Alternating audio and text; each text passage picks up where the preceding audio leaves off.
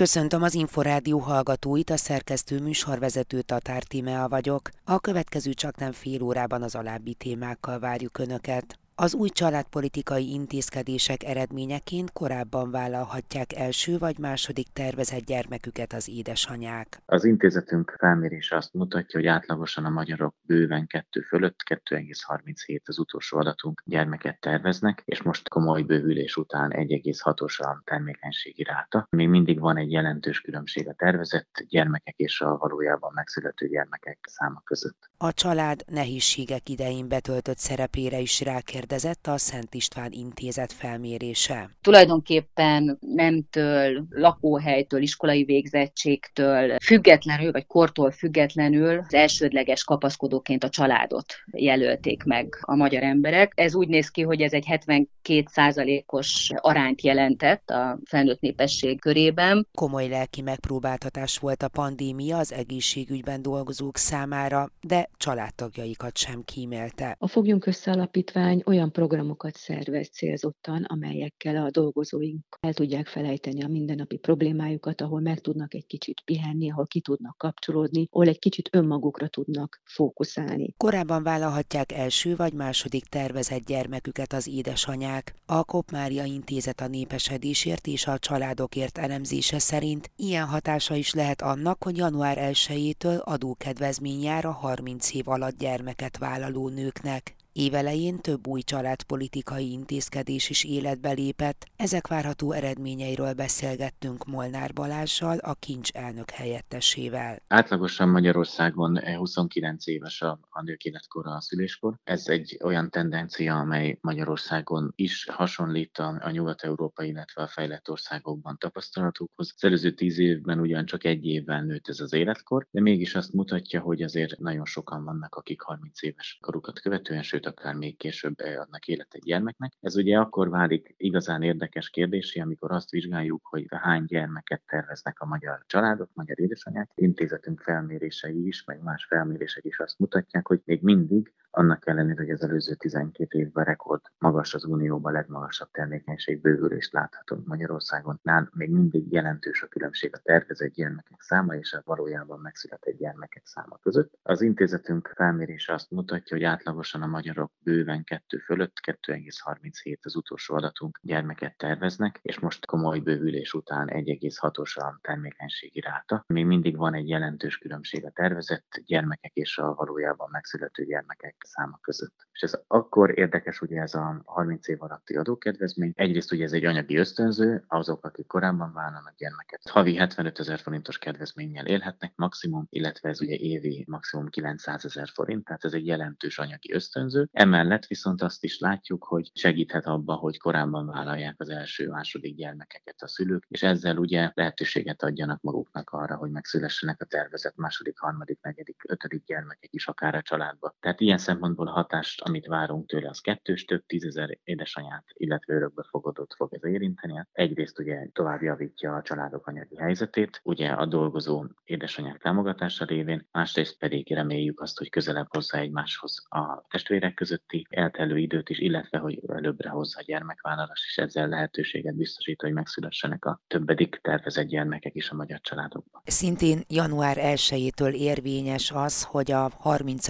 életévét be nem töltött édesanyák amennyiben édesanyává válik, akkor a diákhitel tartozással kapcsolatban kaphat kedvezményeket. Mit kell erről tudni, illetve ez mire ösztönözhet vajon? Így van, ez is egy újdonság, ami a 2023-as évtől kezdődően vonatkozik a 30 év alattiakra, bár amúgy az eddigiekben is volt már a diákhitel elengedéssel kapcsolatos rendelkezés, eddig ez úgy szólt, hogy bármelyik édesanyja akinek még volt diákhitel tartozása, a második gyermek esetén a fennálló tartozás felét, a harmadik gyermek esetén pedig a fennálló teljes tartozást az állam átvállalta, és ez egészül most ki azzal a január 1-től, hogy amennyiben 30 év alatt vállal valaki gyermeket vagy fogad örökbe, akkor az édesanyjának a fennálló diákhitel tartozásának az egészét átvállalja az állam. Ez azért is érdekes, mert különösen fontos az, hogy a jól képzett nők esetében is megvalósulhassanak a tervezett gyermekek eh, vállalásai, ők is annyi gyermeket szülhessenek, annyi gyermeket fogadhassanak örökbe, amennyit ők szeretnének és itt különösen látjuk azt, logikus módon, hogyha valaki egyetemre jár, főiskolára jár, diplomát szerez, utána szeretné beindítani a karrierjét. Ezek olyan faktorok, amik együttesen ahhoz járulhatnak hozzá, hogy tovább tolódjon a, a gyermekvállalásnak a kora. Így ezzel az intézkedéssel segíteni szeretné a kormányzat a jól képzett eh, nők gyermekvállalását.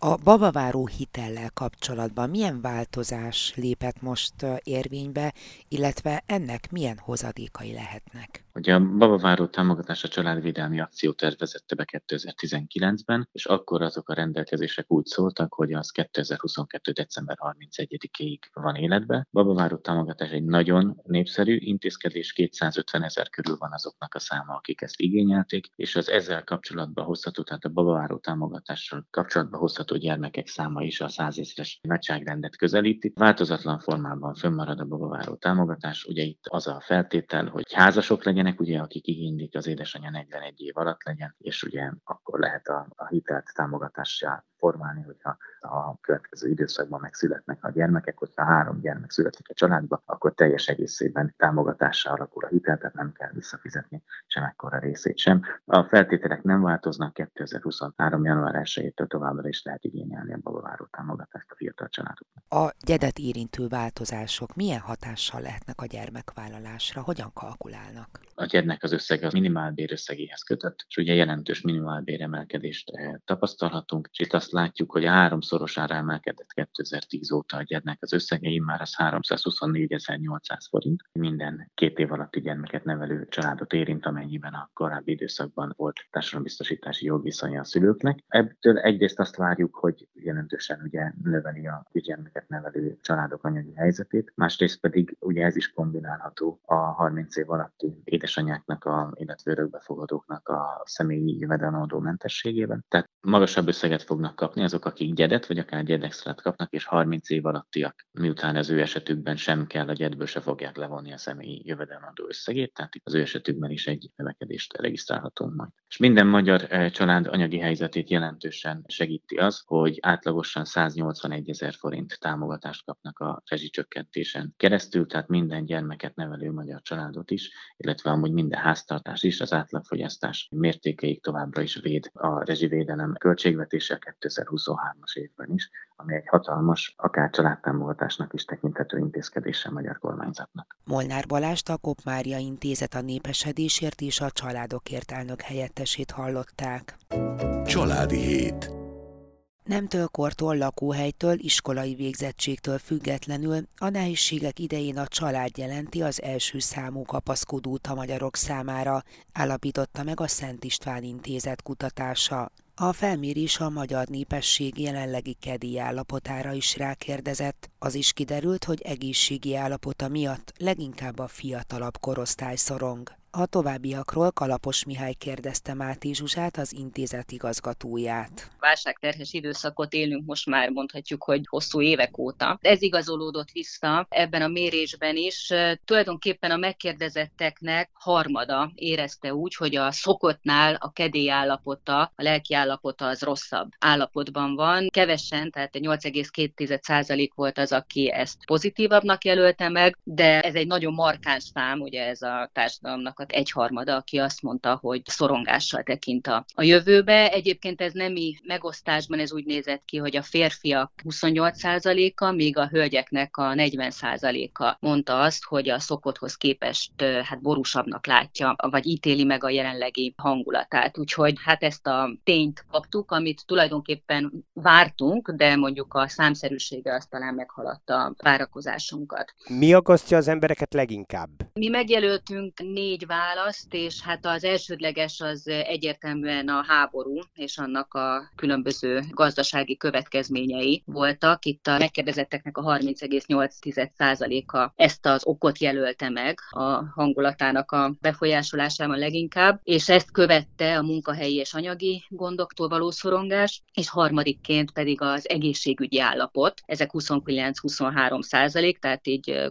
közel hasonló arányban vannak jelen. Itt is is találtunk egyébként eltéréseket, tehát érdekes volt az, hogy a férfiak esetében például a háború az jobban aggasztja a férfi honfitársainkat. Ez fakadhat abból, hogy talán a közéleti érdeklődésük erőteljesebb, vagy magából egyszerűen attól, hogy ugye a háború primér módon a férfiakat érintheti, vagy egy kiterjedő háború, meg hát a megélhetés vonatkozó kérdései az őket terhelhetik talán elsősorban, és a hölgyek között viszont, ami egy korábbiakban is erre mutattak jelet, hogy egyfelől egészségtudatosabbak a hölgyek, és ők elsősorban az egészséggel kapcsolatos szorongásaikat jelölték meg fő okként. Hogyha a település típus szerinti bontást nézzük, vagy a korosztály szerintit, akkor ott mi emelkedett ki a problémák közül? Ott, ami érdekes volt most az egészséggel kapcsolatos szorongásoknál, hogy a 29-39 év közötti fiatal generáció érdekes módon jobban szorong az egészsége miatt, ami meglepő volt számunkra, mint a nálaknál mondjuk a 10 évvel idősebbek, akik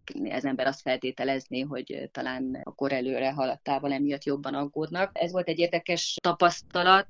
Lehet, hogy egyébként ez összefügg azzal, hogy egyszerűen a mögöttünk hagyott vírus időszak az egy fokozott figyelmet jelent így az egészséggel kapcsolatban. És település típusonként ott pedig a, mondjuk a háborút tekintve volt egy érdekes különbség, hogy a kis településeknek a lakóit kevésbé tölti el szorongással a háború ténye, ők jobban aggódnak a munkahelyi vagy anyagi problémák miatt, és ez fordítottan igaz ugye a városok vagy a főváros tekintetében, ott pedig a háború, tehát a kicsit globálisabb vagy tágabb értelmű problémák azok erőteljesebben jelentkeznek. Azt is megkérdezték ugye, hogy mi jelentheti az embereknek a kapaszkodót a nehéz helyzetekben. Igen, itt volt a legegyértelműbb válasz, ami ugye azt a feltételezést erősítette meg, hogy a magyar az egy erőteljesen családbarát nemzet. Tulajdonképpen nemtől, lakóhelytől, iskolai végzettségtől függetlenül, vagy kortól függetlenül az elsődleges kapaszkodóként a családot jelölték meg a magyar emberek. Ez úgy néz ki, hogy ez egy 72% os arányt jelentett a felnőtt népesség körében. Itt, ami eltérés volt, hogy egy picit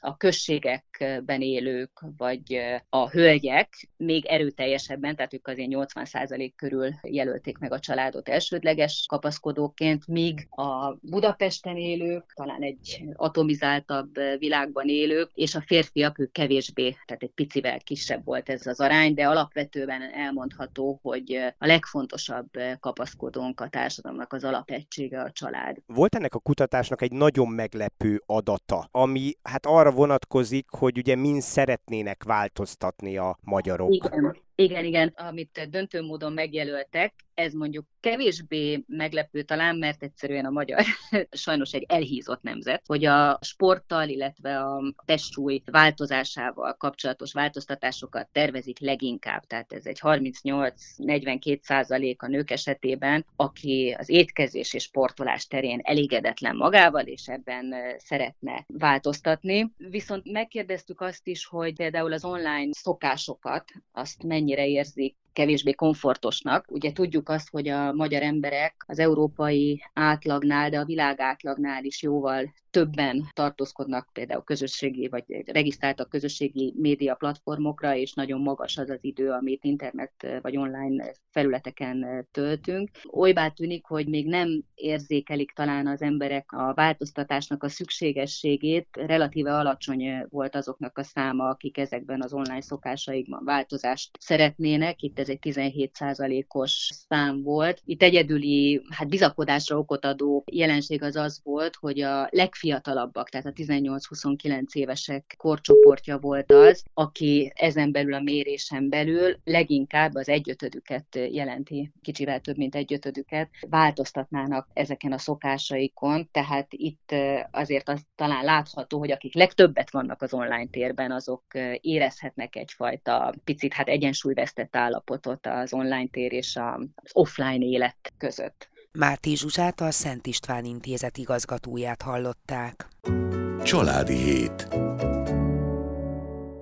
Az egészségügyi dolgozók és családjaik mentálhigiénis támogatását tűzte zászlajára a Fogjunk Össze alapítvány. A pandémia komoly lelki megpróbáltatás volt az egészségügyben dolgozók számára, amely családtagjaikat sem kímélte. A könyvekkel a Mentális Egészségért című sorozatukban például kortárs írókkal beszélgetnek a traumák feldolgozásáról, de szerveznek színházi vagy rekreációs programokat is. A részletekről Ficere Andrea alapítót, az alapítvány szakmai vezetőjét kérdeztem. A COVID időszak megviselte az egészségügyi intézményben dolgozókat, és ezen keresztül sajnos a családokat is. Sokat dolgoztak a kollégáink, és attól való félelmükben, hogy ne fertőzzék meg a családtagjai, céljaikat. Nyilván mindenki nagyon vigyázott arra, hogy ne vagy keveset találkozzon az otthoniakkal. Sokat dolgoztak, sokat voltak távol, ami önmagában nehezíti a családokon belüli szerepvállalást, illetve a viszonyokat, de az különösen megnehezítette ezt a helyzetet, hogy féltek a fertőzés átadásától, illetve elkapásától. Annak idején is nagyon sokat kellett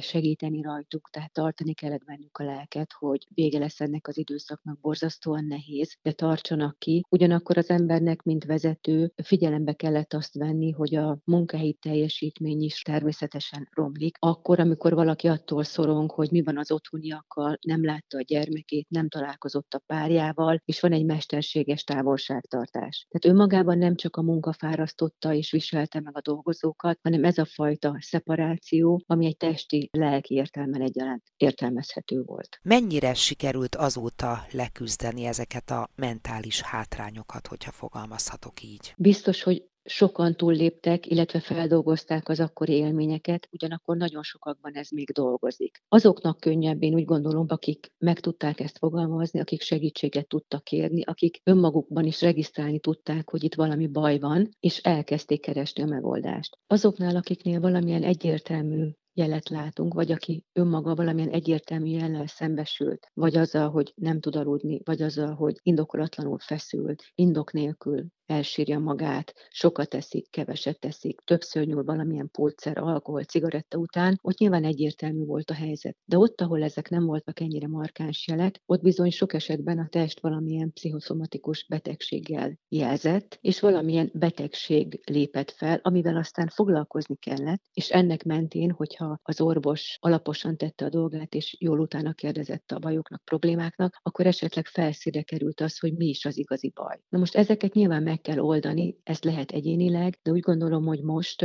nekünk az a feladatunk, hogy nagyobb ívben több embert elérve próbáljunk segíteni. Manapság még mindig nehéz valakivel úgy beszélni, vagy valakiről úgy beszélni, hogy valamilyen lelki problémája van, mert sokan ezt még stigmának élik meg. Ugyanakkor a világban mindenhol elfogadott már, és szerencsére nálunk is egyre inkább, hogy ez egy baj, amivel foglalkozni kell, és ettől senki nem kevesebb, hanem egyszerűen a általa megért problémák így jönnek felszíre. Hogyan tud ezen segíteni a Fogjunk Össze Alapítvány? A Fogjunk Össze Alapítvány olyan programokat szervez célzottan, amelyekkel a dolgozóinkat olyan helyzetbe tudjuk hozni, ahol el tudják felejteni a mindennapi problémájukat, ahol meg tudnak egy kicsit pihenni, ahol ki tudnak kapcsolódni, ahol egy kicsit önmagukra tudnak fókuszálni. Túl vagyunk egy eléggé sikeres irodalmi kávéház első fél évén, ahol neves írókkal, költőkkel találkoztunk, és velük beszéltük át a műveiken keresztül azokat a problémákat, amelyekkel ők maguk is szembesültek, esetleg megéltek, és a jelenlevők is felszíre tudták hozni a hasonló jellegű problémáikat. Nagyon érdekes és nagyon fontos az, amikor valamilyen irodalmi alkotáson keresztül tudja megérteni valaki a saját problémáját, amikor egy szereplőnek a figyelése kapcsán rájön, hogy huha, nekem is ezek a bajaim, és lehet, hogy nekem is ilyen problémáim vannak. Nagyon őszintén, nagyon jókat beszélgettünk, és ezt folytatni fogjuk idén is. Színházba juttattuk el a kollégáinkat, rekreációs hétvégéket szerveztünk többet is számukra, ezeket is intézzük a jövőben hasonlóképpen, hiszen van rá igény. Ugyanakkor fontos cél megtalálni a gyermekeket is, én nagyon szeretném a fiatalokat bevonzani az egészségügybe, és nem csak mint utánpótlás nevelés folyamatot képzelem ezt el, hanem hogyha a gyermekeket meg tudjuk ismertetni azokkal a problémákkal, amelyekkel az élet majd szembesíteni fogja őket, hogy milyen testi-lelki bajok adódhatnak az életben, akkor talán jobban fel tudnak rá készülni, jobban figyelni tudnak arra, hogy megőrizzék az egészségüket és elkerüljék a betegségüket. Ez úgy gondolom, hogy nem csak a testi, hanem a mentális egészség szempontjából is nagyon fontos, és ezt is érdemes lenne megszervezni a jövőben. Milyen hátulütői lehetnek annak, akár rövid, akár hosszú távon, egyrésztről az egyénre, másrésztről a családjára nézve, hogyha elmarad ez a terápia. Nagyon fontos az, hogy ki hogyan érkezik az otthonába. Ha valaki olyan munkát végez, ami mondjuk reggel 8-tól 4-ig tart, le tudja tenni a munkát, ahogy kilép a munkahelyről, akkor a családja szerencsés, hiszen egy, egy olyan ember érkezik haza, aki az otthoni dolgokra fókuszál, ővelük tud foglalkozni. Ha viszont valaki olyan környezetből érkezik, amikor viszi magával a bajokat, a munkahelyi problémákat, nagyon nehéz jelen lenni a családi életben. Ideig, óráig nyilván működik ez, de előbb-utóbb a pár is, illetve a gyermekek is megérzik azt, hogy az anya vagy az apa nincsen valójában jelen, bár testileg ott van, de lelkileg vagy a fókusz szempontjából nem teljesen, és ez bizony kihat a kapcsolatokra, a párkapcsolatokra is, illetve a szülő-gyermek kapcsolatra is. Sokan csináljuk azt, hogy szaladunk, még a múlton gondolkozunk, már a jövőt tervezzük, és csak a jelenben nem vagyunk ott, ami viszont a leges legfontosabb, hogy mindig a jelent kellene megélni, és azzal foglalkozni teljes létünkkel, amit éppen csinálunk. Úgy gondolom, hogy ebben kell, hogy segítsük a dolgozóinkat, hogy ha valamit nem tudnak letenni, akkor segítsük ezeknek a dolgoknak a feldolgozásában, és a családdal való foglalkozást kell egy kicsit magasabb szintre emelni, ha erre bármilyen módon hatni tudunk. Család, az borzasztóan fontos mindannyiunk számára, és oda menekülünk haza a bajok, illetve a munka után, vagy a bajok elől. Tehát nagyon kellene őrizni az otthon melegét, illetve az otthoni viszonyokat. Fontos célja az alapítványnak, hogy ezek a programok ne csak a dolgozóknak szóljanak, hanem ki tudjuk terjeszteni a családokra is, és emiatt a jövőben próbálunk majd olyan akár sport, akár egyéb rekreációs programot tervezni, ahol a teljes család jelen tud lenni, és együtt tudják élvezni az adott pillanatokat, és nem csak egyedileg önmaguk tudják megélni azt az adott szituációt, hanem a másik jelenlétében, hiszen a közös élmény az mindig táplál, mindig ad, és azt gondolom, hogy haza is viszik ennek a jó élménynek a hatásait. Ficere Andreát, a Fogjunk Össze Alapítvány alapítóját, szakmai vezetőjét hallották.